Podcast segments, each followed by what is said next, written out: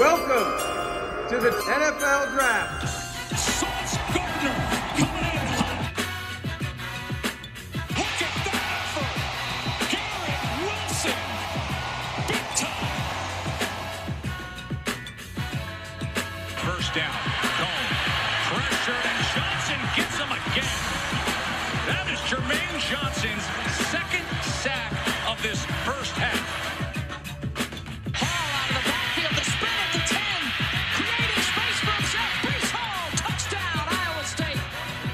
Welcome to draft season, episode one of this draft cycle. I'm your host today, Joe Bellick, joined as always with my guys Dylan Price and Michael Megan.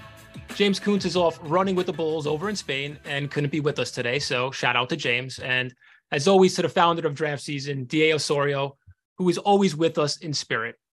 And speaking of spirits, the football gods have shined some light upon us. Believe it or not, it's the first time in almost a decade where the Jets are relevant in the month of November. So mock drafts have been put to the side for the time being with hopes of a playoff berth. Yes, we are still alive, Michael Megan. I see you back there. Well, actually, I don't see you, but despite the debacle we saw at Gillette this past Sunday, we are still in a playoff hunt. So some of you out there might think it's a little early for draft season, and I can understand that, but still, it's you know never too early to talk about how to make this team better and look to the future about prospects that could help this team improve, especially when your young quarterback appears to be the one position or player holding your team back. Today is a very special day for us at draft season. We have one of the most respected analysts in the draft community with us. Dane Brugler of The Athletic is here. As you all know, Dane has one of the most anticipated draft guides in the market, and he's definitely a favorite of ours here on the draft season pod. Dane, what's going on, brother? Welcome to the show.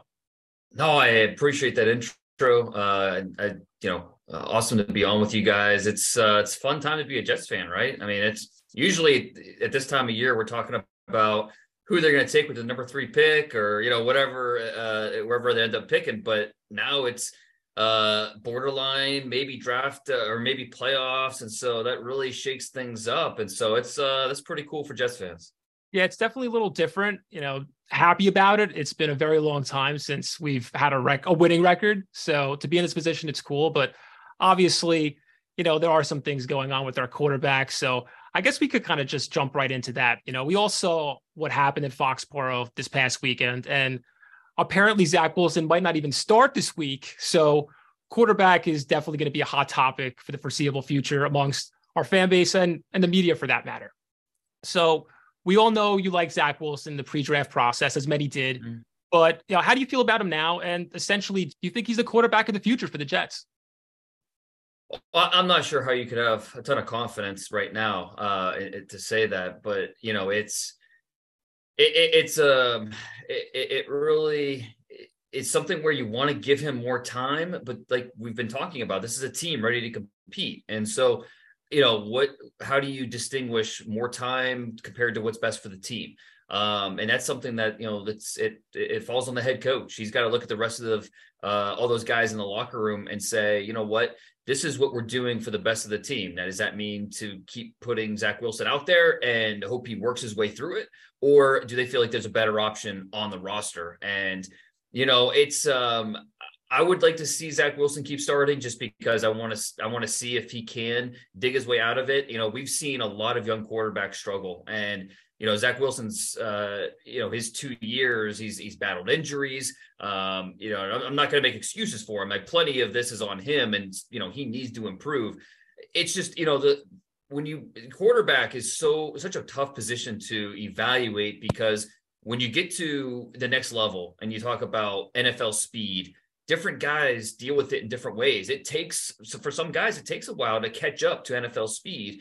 And so for a guy like Zach Wilson, I like it's not that, that he's not smart enough or he doesn't have the skills. He has those things. It's just I, I think it's really a matter of understanding when to linger and when to get through progressions, understanding what the defense is trying to do. And and he's just has not seen enough NFL football yet to really be in a, a spot where he's comfortable doing that. So, uh, you know, there there are times where, based on his pre-snap reads, he needs to understand, okay, and I, I need to linger on this particular read, or I need to go quickly through it to get to my third, fourth read uh, in the progression. So that's just he's not comfortable right now it, doing that, and that's something that is you're only going to get better with reps. And so I would like to see him keep going at least another week. You know, see how he does against Chicago. Um, you know, and, and if he doesn't show improvement, then I think you really have that conversation about okay, there's a better option out there for us uh, on the roster.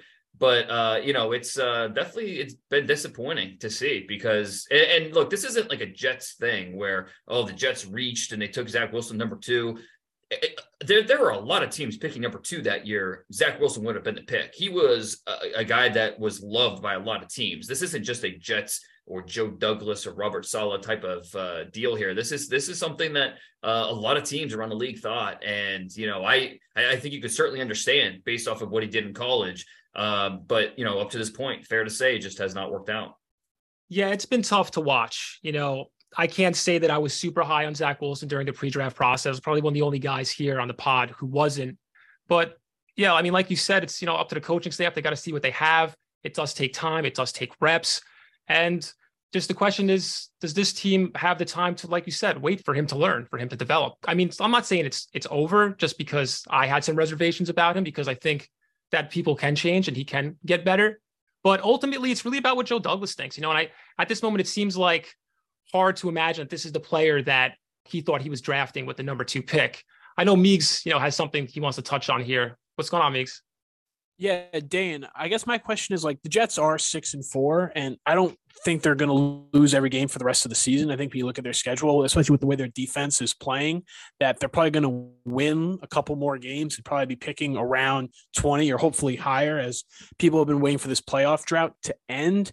And when you look at like guys who are going to be available at that round, like you feel like that development is going to be even longer than someone you were going to take two overall. So is looking as a Jets fan at like the Anthony Richardsons of the world, or even Will Levis, who's probably going to go higher, is that even feasible for us?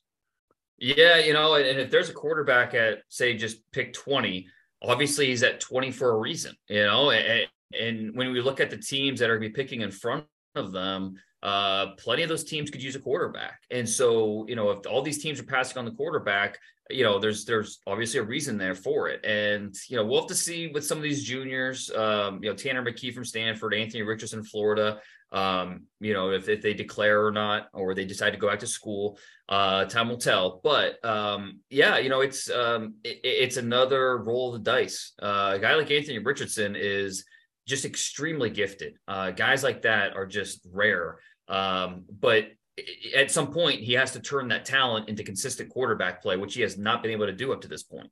Um, and so, you know, it's um, it, it's it's a tough call, uh, you know, because you know if you're the Jets, do you go after a Jimmy Garoppolo? Do you go after you know whatever uh, best free agent or trade option for a veteran is out there? You know, it's uh, do you trade for Derek Carr? Do you you know what? I, I don't know what the best option would be uh, and, and, I think a big part of it is, uh, and this is something that none of us know, uh, is just Zach Wilson behind the scenes.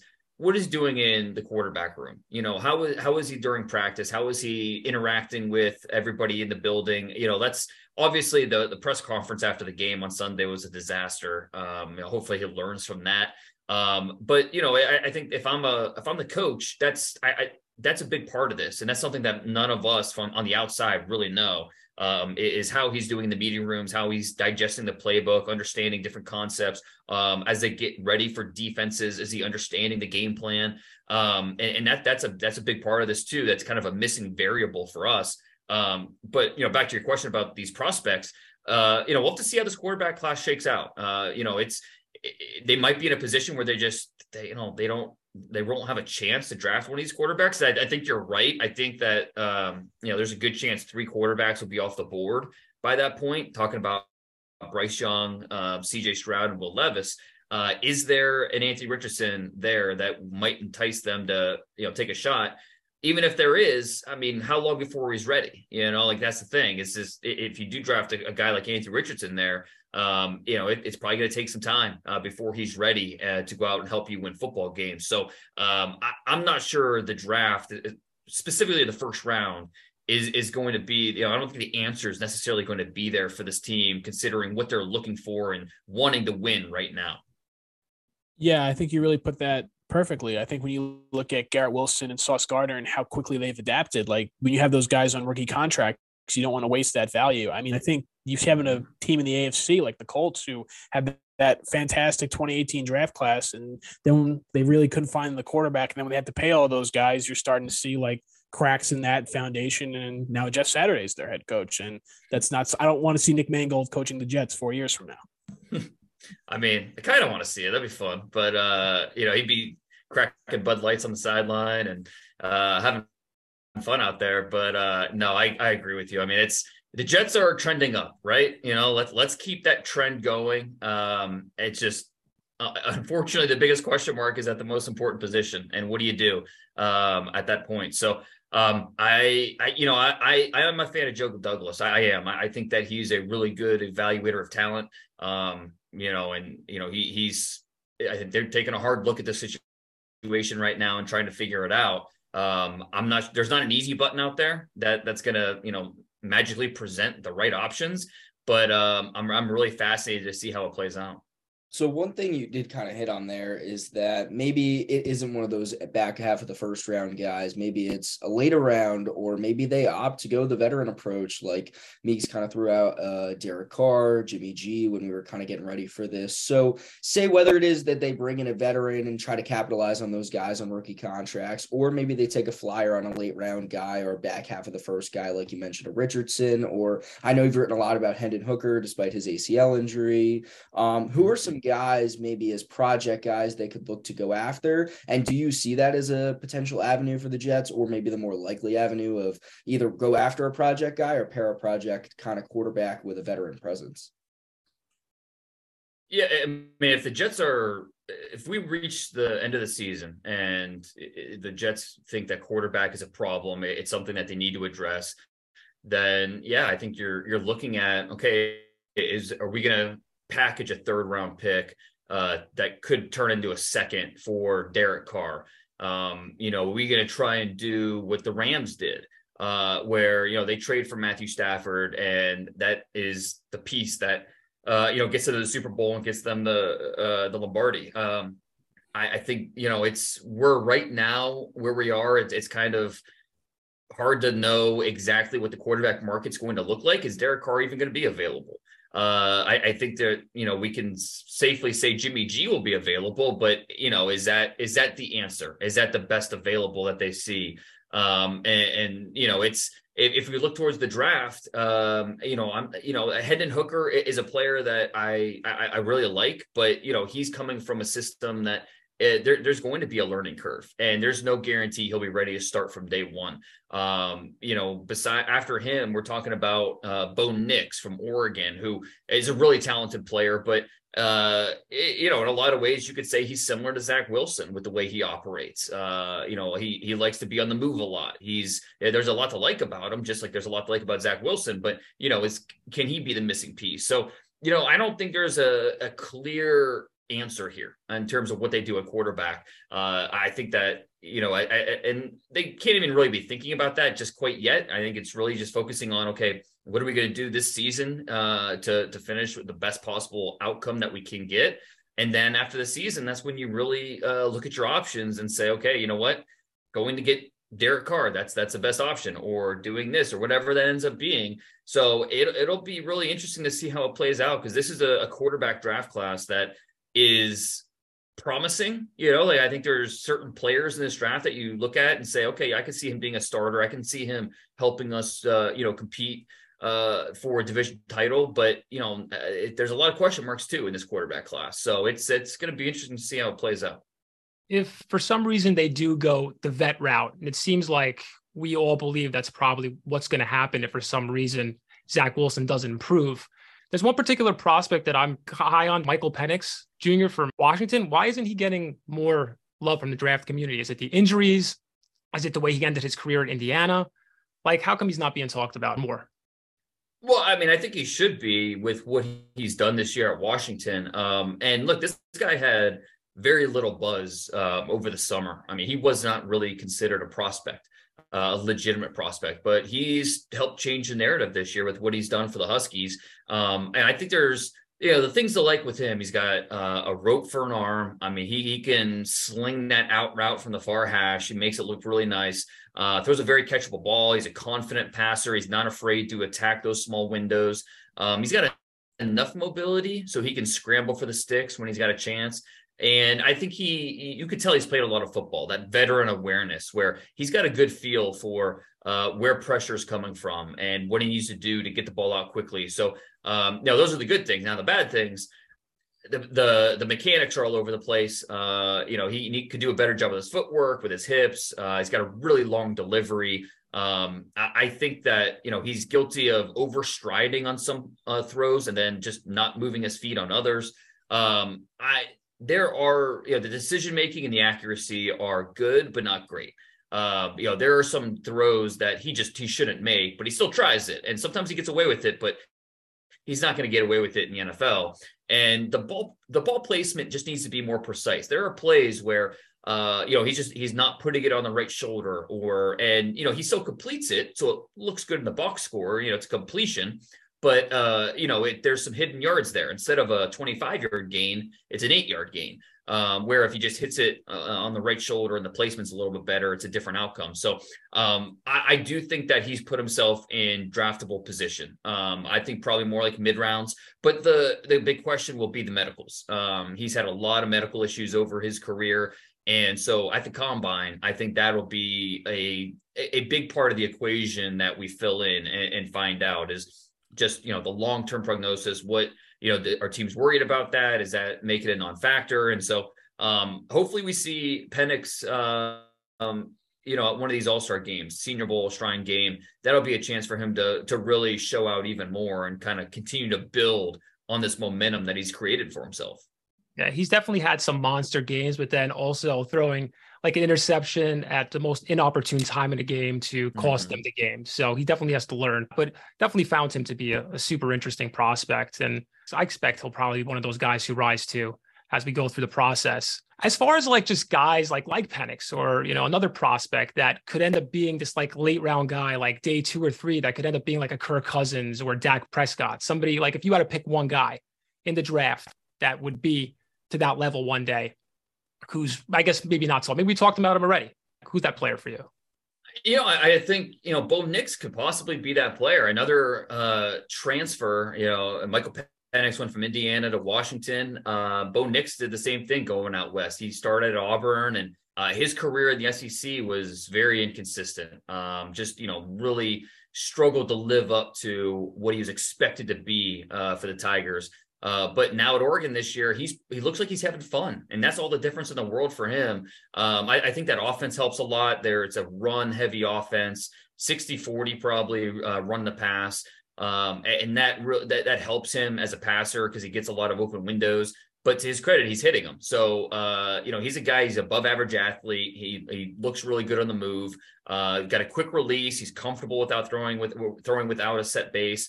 Um, does a great job on play fakes. He can force those missteps in coverage. No questions about his toughness. Um, so there, there's a lot of things about Bo Nix that say, you know what, yeah, that that'll translate. Know, that'll work.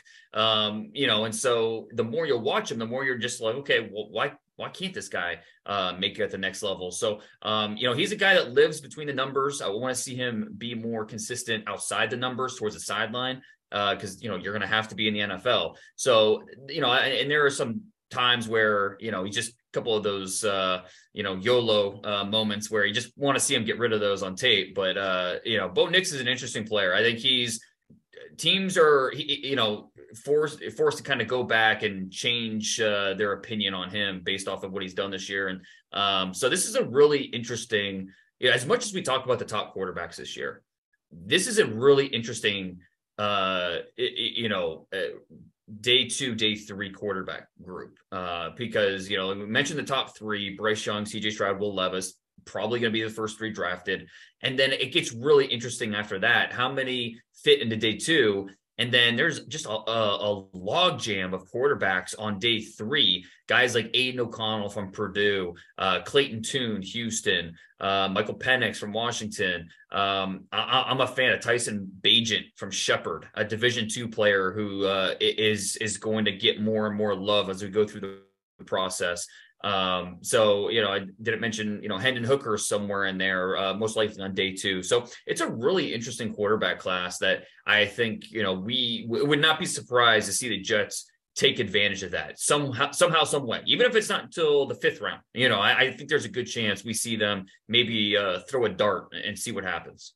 Yeah, I know a lot of us didn't want to talk about quarterbacks at all. We were hoping Zach Wilson was the answer. Unfortunately, it's going to be a hot topic here on draft season for sure think you mentioned a lot of names that the listeners are definitely going to start to dive into because, well, it's the situation that we're in. I know mm-hmm. Mike has some uh, questions about some edge guys and some other players he's interested in hearing about. Yeah, Dan, I really appreciate the D2 shot. I'm going to have to see if I can get some Shepherd film this year to see if there's hopefully the next Jets franchise quarterback one day. But um, I know like last year when people talked about Aidan Hutchinson and Kayvon Thibodeaux, like people always whisper like the sophomore from Alabama is better than them. Yeah. And we've seen these great edge players like the Bosa's, Chase Young, Myles Garrett, like the past like six, seven years. Where does Will Anderson for you rank amongst those guys in that group? Because I feel like Will Anderson's evaluation is probably around being done because I can't imagine anyone who hasn't watched him yet.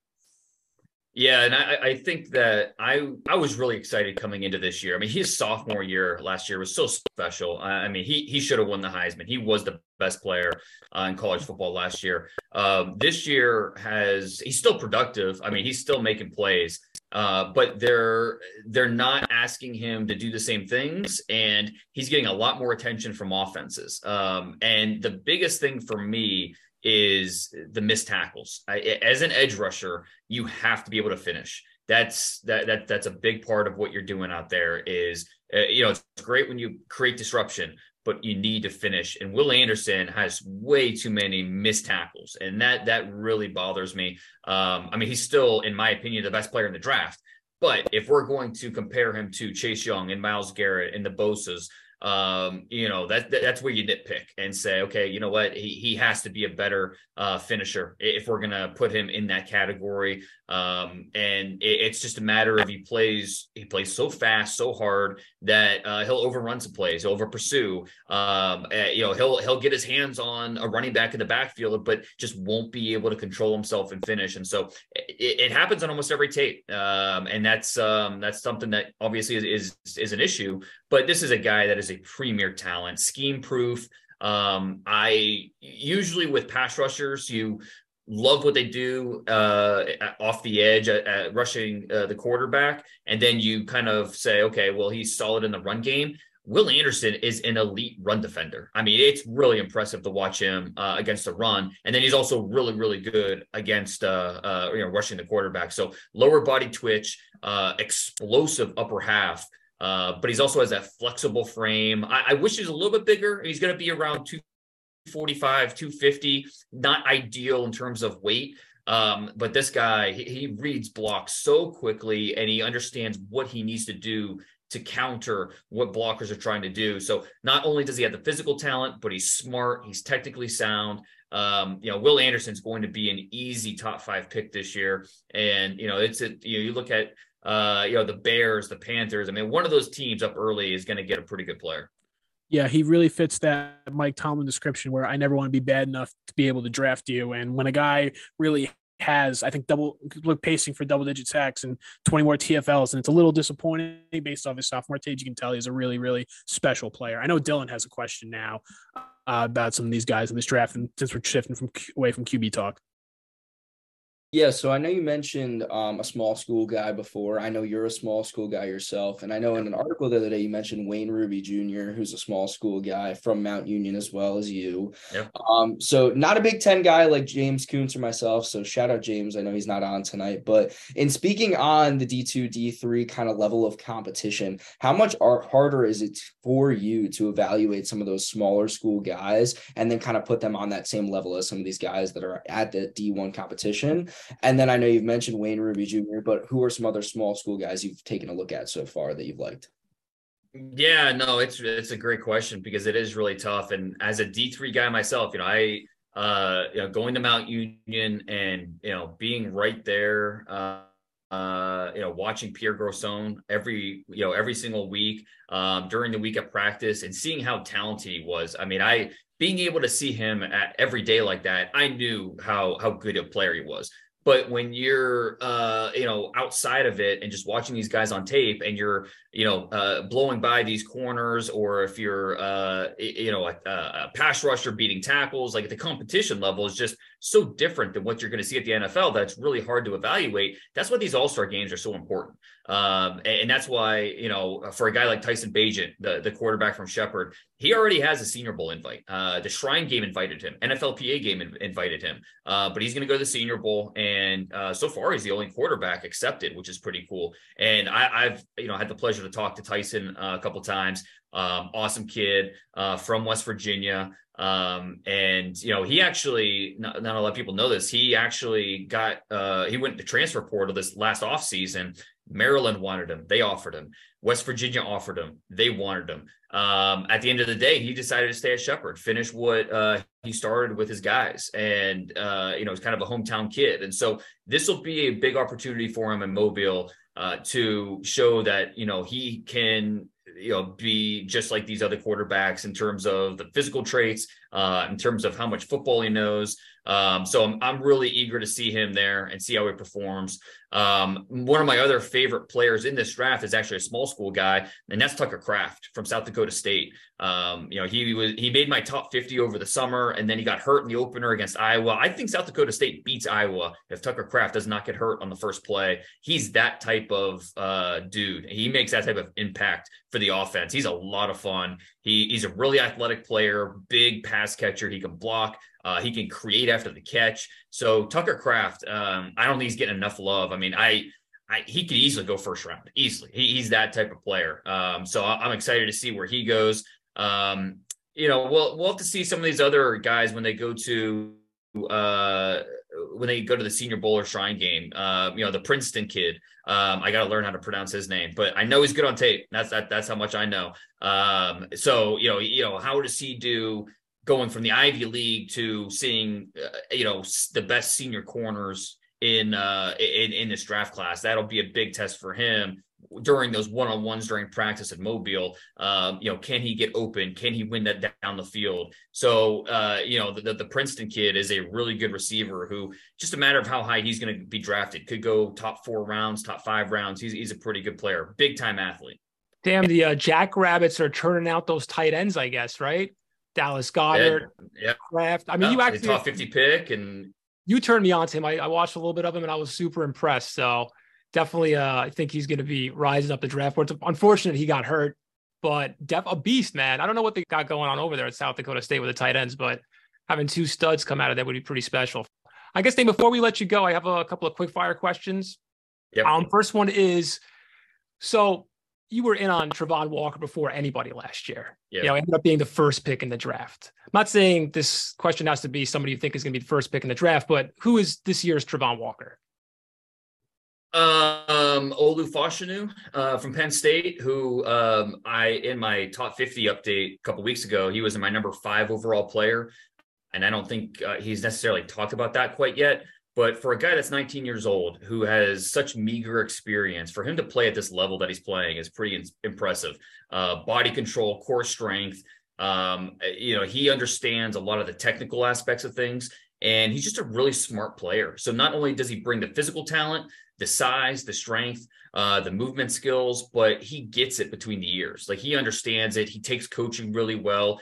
You only have to explain it once to him, and he gets it. So uh, Olu Fashanu is a player that uh, just a redshirt sophomore. Like I said, he's 19. He's got a big NFL decision to make. Uh, if he comes out, I think he'll be uh, a top 10 pick, and you know, go to a team that is really looking to upgrade their tackle uh, situation because I, I think he's the real deal you never know. That might actually be the Jets with all the stuff going on with Becton. But from what I've seen from him so far, yeah, he's a stud, man. I love the way he read the Rex. I like his hand placement. I think he's definitely above his years for sure. Mm-hmm. Um, next question though, five years from now, who's the best quarterback in this draft class? Uh, well, I mean, I think Bryce Young is the, the best quarterback in this class, and uh, you know, if so, the answer has to be for me, Bryce Young. Um, you know, if if I didn't feel that way, he shouldn't be my top quarterback. Uh, but he's if you can get past the size, he's got everything else you want, really. Uh, in terms of the instincts, uh, his ability to find those second chance plays, his poise, the processing, um, it's all just off the charts. And so he's a complete outlier in terms of size. Um, and as long as you can look past that and get past that part of it, um, now I do also think he needs to take better care of himself in terms of staying healthy. Um, you know, it's it's almost like he welcomes the chaos because he thrives in it so well. Um, but it's one thing in the in the SEC, which you know is obviously really good competition, but it's another in the NFL to welcome some of that, that rush and make guys miss in the backfield and buy that extra time won't be as easy against NFL level athletes. And so I think he does need to do a better job of just protecting himself. But uh, I mean, Bryce Young, it's, it's again, if you can look past the lack of size, uh, everything else, it gets you really excited about how it's going to translate to the NFL. Do you think his size might cause him to fall in the draft? It's possible, sure, because uh, he won't be for everybody. You know, some teams will look at him and say, uh, you know, it's just we're not interested in an outlier at the most important position on the roster and with a, a top five pick. Um, now, I don't think he falls too far. There's too many teams that need have a need at quarterback, and you know he just brings too much to the table. So I don't think it's going to be a free fall or anything like that. But um, you know, I like if he doesn't go one to Houston, uh, you know, does he go to two to the Panthers? Maybe not. Uh, you know, could he fall to say the, the Lions, who will be picking, uh, who have the Rams pick, which should be somewhere in that four to eight range? Uh, you know, the Lions are they interested? So I, I think there are too many teams that need a quarterback. So I don't, I don't think it'll be a free fall, but yeah, sure. I, would, I wouldn't be surprised at all if he's not, you know, the first quarterback drafted, just because that size won't be for everybody. I know Michael Megan was hoping he was going to fall to the latter half of the second round because of that size, but yeah, not happening. Yeah, personally, don't see it happening. Um, no, obviously, I... you know, CJ Mosley's getting a little older. Um, mm. we don't know how much he's got left in the tank. Is there like a, a, Fred Warner type in this draft? You know, who'd be perfect fit for a solid defense? And if so, you know, who's that guy? You know, well, I think that this is a linebacker class that is maybe tough to get excited about. Um, I, really like Trenton Simpson from Clemson. Um, to me, he's the top linebacker. He's just kind of a, a do everything type of guy. Um, but you know, I, I think that you know he's probably a, a guy you have to take in the first round. And so you know, Fred Warner was a day two pick, and uh, I don't know if there's a guy this year that you can point to and say, you know, that's that's who he's going to be. Um, I like Henry To'oTo'o from Alabama, um, uh, and as a third or fourth round guy, he's really really smart. I mean, he sees the the action play out. You just wish he was a little bit bigger, a little bit longer. That's why we're not talking about To'oTo'o as a first round pick. Uh, you know, Jack Campbell from India from Iowa is really interesting um, uh, because of what he can do in coverage. Um, smart, smart player, instinctive, finds those passing lanes. Uh, you know, he mirrors well at the line of scrimmage. So, um, you know, he, he's also in that third, fourth round range. So there are some linebackers that you know uh, outside of the first two rounds that you know I think will be uh, interesting uh, prospects. But you know, I, I, just it's hard to look at one of these guys and say, oh yeah, that, that looks like the next Fred Warner. I, I, I don't think linebacker is one of the stronger positions this year. Yeah, I tend to agree with that. And Sewell's kind of dropped off uh, or dropped out of favor with a lot of people as well. Um, just quick, you know, Drew Sanders, like this is a guy I've been watching a little bit of. I feel like you had him mm-hmm. in your top 50. Uh, he was at Alabama. He moved because he wanted to play more inside. Looks like it's worked out for him, but they are using him all over the place. Um, at Arkansas. I mean, you think you could see him in the first round eventually? Sure. Yeah, absolutely. 6'2, 235. He's a big kid and he's really athletic. And so I don't think it's a, it wouldn't be a surprise at all. Um, you know, because he's a guy that uh, has played a lot of positions, like you mentioned. And I think that is something that could be appealing because of the versatility. You want to play him as a Mike, he can do that. You want to put his hand on the ground, let him rush the passer, he can do that. Uh, so there, there's some different things to his game that uh, get you excited. And so I think with that athleticism, he, I, I, you know, he did make my top 50, and I do think he'll be drafted top 50. Now, there are some inconsistencies to his game that he needs to shore up. Uh, but you know, also not surprising for a guy that uh, has not played a ton, uh, especially in one spot. So I, I think that some of the uh, shortcomings that he has are fixable, and you know, will get better with experience. Um, but you know, he's a guy that teams are really going to be intrigued with because of that size, speed uh, profile. Best pure pass rusher after Will Anderson. Yeah, I mean, I think you probably have to say Myles Murphy from from Clemson. Um, you know, it, he's he's in that Travon Walker mold where just he's big, he's long, and he's a really freaky athlete. Not Travon Walker freaky, but still pretty freaky by normal standards. Um, you know, he's 6'5, 275, long arms, and you know, might run in the four fives. Um, so there, there's a lot to like about Myles Murphy and what he could be at the next level. So I, I think there's a good chance when, when, you're that have that type of talent and you're a pass rusher, you're going to go early, just like Travon Walker. Um, so yeah, Myles Murphy, I think you can pencil him in in that top ten somewhere. Yeah, huge fan of Murphy. He's actually a guy I mentioned in the last episode of draft season and our past draft cycle. So love that you brought him up. Um, so final question before we let you go: best single high safety in the draft. Best single high safety. Um, you know, I, I Brian Branch is my top safety, and it's really more. I think he could play uh, more of a single high role, but the reason I like him so much is because he's so good in the nickel, playing that star position for Alabama. Um, but you know, Brian Branch would still probably be my answer because he's so smart and he's so uh, reliable versus the pass and versus the run. Because uh, if, if, for a single high safety, you need you have to trust that guy because he's the last line of defense uh, versus the pass and the run. And I, I, trust Brian Branch, so he would be my answer. But I think there's a couple other guys in this in this uh, group that are interesting. Tyler Nubin from Minnesota, uh, you know, he's a guy that I think will get more and more love as the process goes along. He's got good size, 6'2, 210, and he's going to test pretty well. Um, you know, I think he could do a lot of things on that defense, including playing a, a single high position. Um, you know, so there, there's you know a, a, couple of these guys in this class. Jammie Robinson from Florida State, he'd be also in that mix. So uh, it's not the best safety class, but I do think there are a few guys worth getting excited about. Um, guys that belong in the first three rounds. I think Brian Branch is going to be my guy in this draft. I absolutely love him. I think he's so smart. Yeah. He's like the modern day safety. He could play single high. He could play in the slot. He could play in the box. I think he's an absolute beast. I I would love if for some reason I know a lot of people don't don't want to necessarily target a safety in round one, but if the Jets actually went after him in the latter half of the first round, that's somebody I'd be ecstatic about for sure. But yeah, Dave, I wish he was a little bit bigger. But yeah, I, yes. I agree with you. I mean, he just checks so many boxes. Um, you know, he'll probably be under 200 pounds, and that's not ideal for a safety. Uh, but yeah, he, he checks so many other boxes that it's easy to like him. He's and Nick Saban raves about him, um, which is obviously something that uh, will help him during the process. Yeah, he's going to be a top 10 guy for me for sure.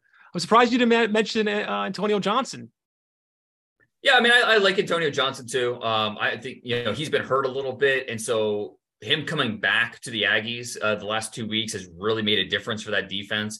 Um, and so you can see his impact right away. Um, I don't. I think he is more of that nickel. Where I don't. I don't know that he's going to be a true single high guy, but I do like him as a nickel, as a guy that can be part safety, part linebacker, part corner, and do a little bit of everything in that type of role. So uh, if we're talking, you know, the best nickels in this class, uh, Branch and Antonio Johnson are one, two for me. Both guys are really talented.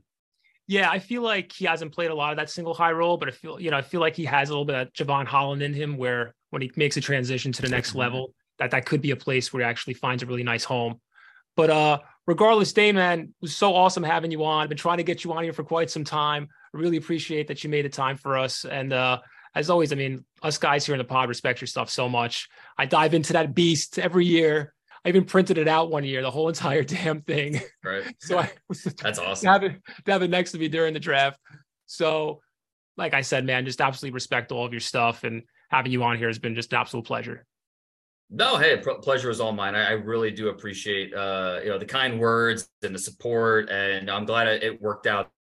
That I could join you guys. We could talk some ball for a little bit. So, uh, you know, keep keep it up. You guys are doing great, and you know, have a happy Thanksgiving. It, it was really fun talking to you guys. Yeah, happy Thanksgiving, man. Thanks again. Thanks so much, Dan. Take care, guys. Alrighty, Joe. I you know another draft season interview done. I thought that went really well. I thought Dane dropped a lot of nuggets for our listeners to you know get really get in the mindset that the draft isn't far away as much as good as the Jets are playing. Do you see anything that really like shocked you? Made the eyeballs go like, well, or if it was pretty level? I mean, I thought he was going to give a little bit more love to Michael Penix, to be honest with you. But everything he brought up was spot on in a lot of ways. You know, I, I feel like my biggest issue with with him is that he just sometimes doesn't seem to see the field how I would want him to. You know, it's like a little bit of his vision, but he still is an incredibly intelligent player from my perspective. He is so good in the pocket. He's an athlete who makes his home in the pocket when he knows he can run. And I feel like that would probably translate really well to the to the NFL he you know, it seems like he still is willing to give Zach a chance. I think a lot of us are kind of uh, off of that uh, wagon, or that you know. I think Dylan's still out there praying that he is the guy. I mean, I mean, what do you guys think? I mean, we see we obviously this has been a little bit of a quarterback heavy pod. You know, where where are you? Where are you, Meeks, with with Zach Wilson? Oh, Zach Wilson, like I'm done with Zach. Like I don't, I don't, I, I don't fault Joe Douglas for the pick. I unfortunately just think that the 2021 draft, when it's all said and done, was a one quarterback draft, and we had the second pick. Um, I think Trevor Lawrence is good. I know that's not a very popular take on Jets Twitter. Um, I think he was wasn't he's not what he was billed as as this like Andrew Luck level prospect, but Trevor Lawrence is super consistent. I think he makes a couple dumb throws every now and again that I wish he didn't, but I think that guy does a really good job not like taking sacks. He might he's basically like to me, he's like a six six Dak Prescott. Like there's probably gonna be seven quarterbacks that are always better than him. There's always gonna be 20 quarterbacks that he's better than. And if you can live in the eight to 12, 13 range, um, you're probably gonna be really happy with that quarterback. And I just unfortunately they took a roll dice roll on Zach and it didn't work. And yeah, Joe Douglas kind of... has done a nice job building the rest of the team. And I think he should get another shot to make you know make that hopefully for the next guy to be the right guy, whether it's a veteran, whether it's a guy they draft. But Zach Wilson, I'm kind of just over it. I the only, the only thing I'll say about Penix, because I know Dane brought up his mechanics, Joe. I have to watch him more. I did like the, the arm stuff. If he does not point his feet at the guy he's throwing at, I'm out. I'm so sick of watching that from Jets quarterbacks. Well, obviously, we all have to dive a little deeper into some of these prospects. We're right here at the beginning of draft season. We got, you know, a couple of months left to go. You should have seen me and Dylan had the exact same expression when you said Trevor Lawrence was like Dak Prescott. I mean, like exactly the same. It was hysterical yeah. because that's actually a pretty good comp, Mike. You know, thank you. You're really good with the damn comps. I got to give you credit for that, like mm-hmm. hundred percent. Um, as far as like you know everything else, I mean, it was cool. I mean, I'm glad he came in there. That guy's got just a just a wealth of knowledge, man. I mean, with all the prospects that he's already you know dove deep into, and I mean, I'm just super happy we had him on the show. Um, unfortunately, like we already talked about, quarterback is still to, it's to be a hot topic. I mean, we're to talk about quarterbacks we, we didn't want to. You know, this is something we've talked about, you know, all fair, how, you know, we were like before the season started, if Zach ends up being the guy, this is something that we don't even have to talk about. And that's, that would be wonderful because if you're talking about a quarterback, your team probably isn't in the position you want them to be in, even though, listen, we're six and four, but this team could easily have a better record. You know, it could easily be eight and two, right? Had we had the right guy under center.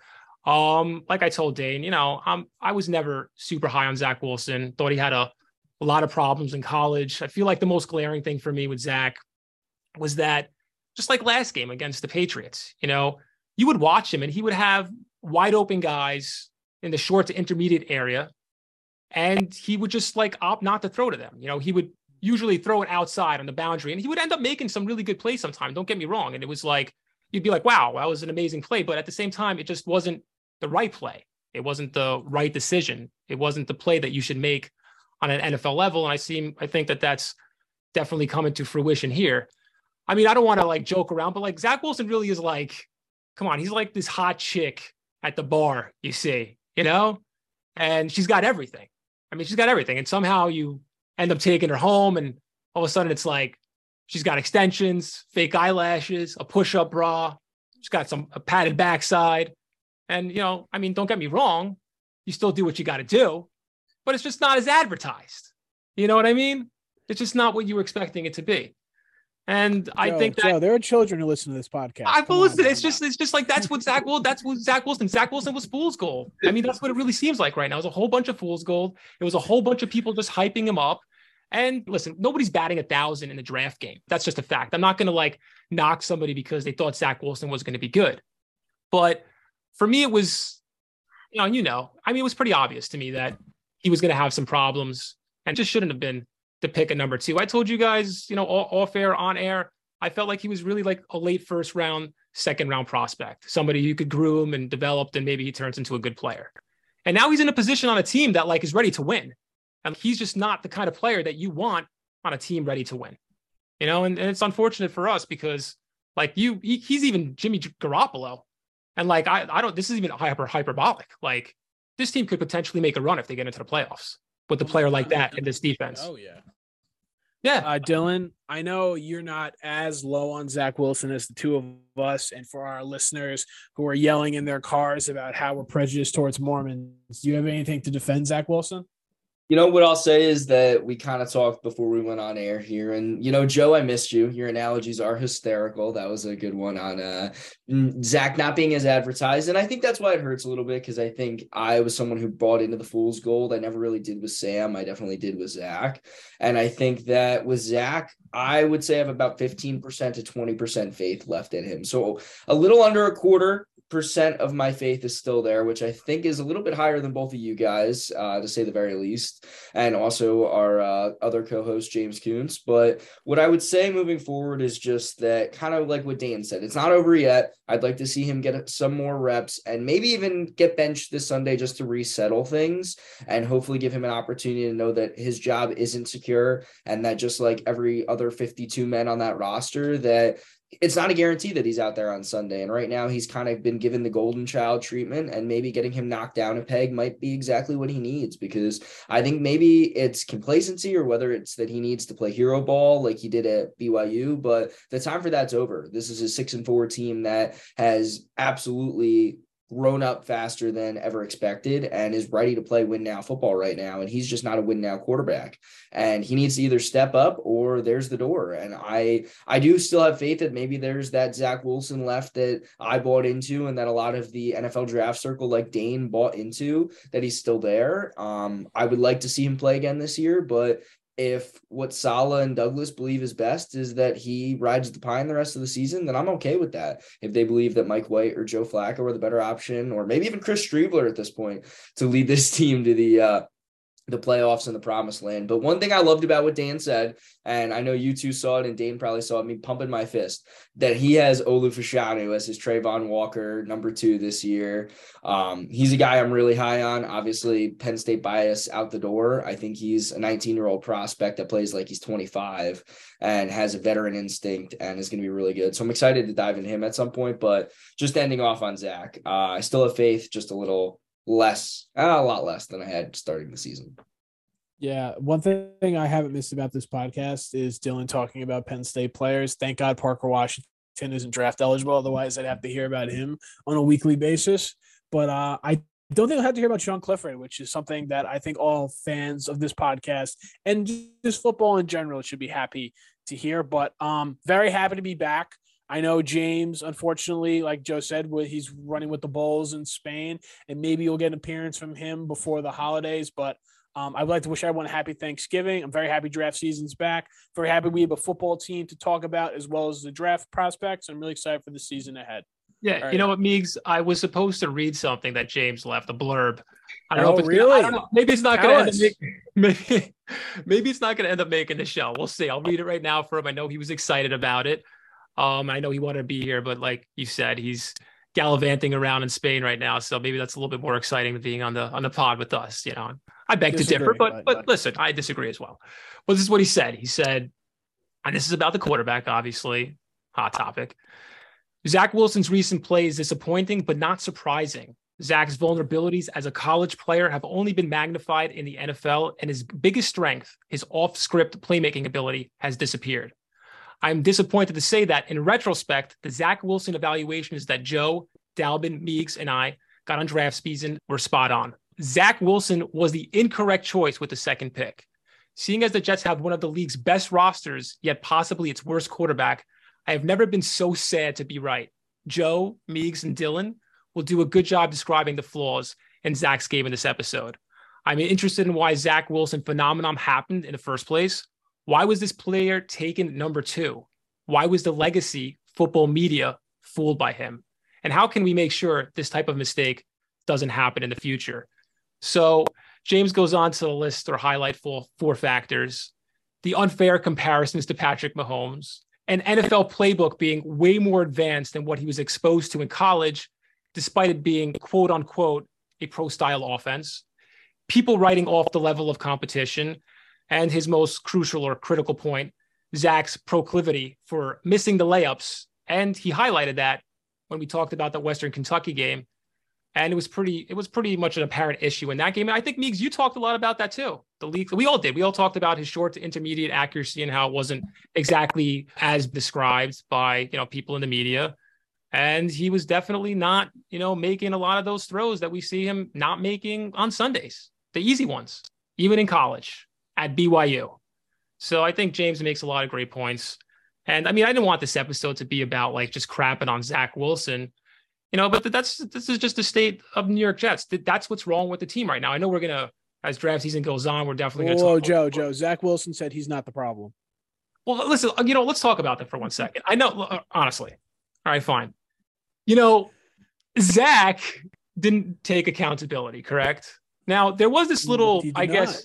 Well, okay, fine. But there, and listen, I'm not a I'm not a Zach defender, but there was this one interview he did after the game. I think it was in the tunnel where he seemed to be fairly accountable with what happened during the game. I think what he said to Connor Hughes was kind of mostly directed at Connor Hughes. I don't think he yeah. realized in that moment that he was throwing his entire team under the bus. I really don't. I think he has kind of like just not a very good relationship with Connor, and he just kind of gave him a short answer because there's there's just a lot of tension between those two guys, and I feel like he just made a, a rookie mistake, um, mistake that a, just a very young guy could potentially make when he's in a situation with a media member who maybe isn't giving him the benefit of the doubt. And yes, I feel like in a vacuum, it looks like he's selfish and he's not holding himself accountable. But I feel like a lot of people in the media don't really know what's going on behind closed doors between those two particular people. And I think had they known, maybe, and maybe I'm wrong, maybe I'm wrong, but I honestly think I, it'd have to be almost insane for Zach Wilson to think he played well and that he wasn't part of the problem. I mean, the dude didn't throw for 100 yards. There's been four of his seven games. The win, year. though. The win, four of his though. seven, four of his seven games have been 154 yards or less. Okay, I think he can read a stat sheet. You know what I mean? Like, I think he sees what's going on. So I, I really think that that was more of a personal thing between those two guys. Maybe I'm wrong. What do you think? Yeah, I think that Connor Hughes, and this isn't a knack on Connor Hughes or on Zach, yeah. but it's just that Connor's reported things very bluntly as it pertains to Zach Wilson. And when it's been all sunshine and rainbows, like right after the Bills come back win, Connor Hughes was the first to point out, hey, you know, Zach really didn't do anything that pushed the Jets over the edge. Hey, like, let's temper these expectations for Zach. Connor Hughes has been a realist, whereas Zach, I think, at BYU was the golden child. I think when he came to the Jets, he was the golden child. And I think the expectation for Zach's always been he's the golden child. So now you have this guy who has a very big following and is a very respected reporter who's knocking him down a peg and not even intentionally. He's just saying, hey, like let's keep an eye out and just temper expectations. And then in press conferences, he's kind of tried to get Zach to bite on questions like, hey, why did you make this decision when Zach's all giddy about a big win that he necessarily didn't pilot the way to? Apologize for that. And the reality is just that now this was a situation where Zach was ticked off about his own poor performance. That I think if you listen to his interview with ESPN's Bob Wischusen, I probably butchered his last name, um, one of the best in the business, but he did a great job, as you said, Joe, articulating articulating like it it wasn't a lack of accountability. It was just that I think he was peed off with Connor Hughes and he's been all year. I think that's uh, exactly uh, what it is. You know, just not to cut you off, Meeks, but I think you're spot on there. I think you're sorry. I think you're spot on though, Dylan. just kidding. Connor has been a realist and he is mentioning things that should be talked about. And and Zach needs to grow up and understand that that stuff is going to happen and not take it to the point where he is answering a question or being feisty or stubborn when he should really just be telling the truth just because a guy is pretty much like you said just being realistic. There are a lot of you know jets homers out there who are just defend zach wilson to, to the end. And it's just that's not who we want to be as fans. You know we want to when, when the team is good we want to say the team is good. When the team is bad not doing well we should be able to point that out without getting any flack you know? And zach needs to be able to be an nfl quarterback and and a more of a mature man and and understand that people are going to talk about his play and it's totally fair game. I will just say, as the face of the franchise, you can't get baited by a reporter who has one of the worst MCU uh, rankings of all the movies that I've ever seen. Like, you gotta be better than that, Zach. I'm sorry. Like you can't get baited by a reporter like that. That's basically like my whole takeaway. But like also like I do think there is some tension in that relationship. I think it's pretty obvious in the press conferences how he's pretty short with him and just regular questions, not just the one on Sunday. But we've also seen Zach say that like things like no one really knows what's going on outside this building besides the people in it or that I don't care about stats or then he says the oh like when asking about his performance and he blames the wind. Like I don't think he's done himself in any favors in a couple of interviews. I don't think it was just that one I think this has been building. And in that scenario like your defense played maybe one of their best game all season just how good they were situationally about just knocking the patriots consistently at a field goal range with those timely sacks and just basically played a perfect game. And they lost. And that's the only thing that people are going to care about is when they hear that soundbite. And that's the only thing when people check their phones, they're going to see all over social media. And Zach's got to be better than that.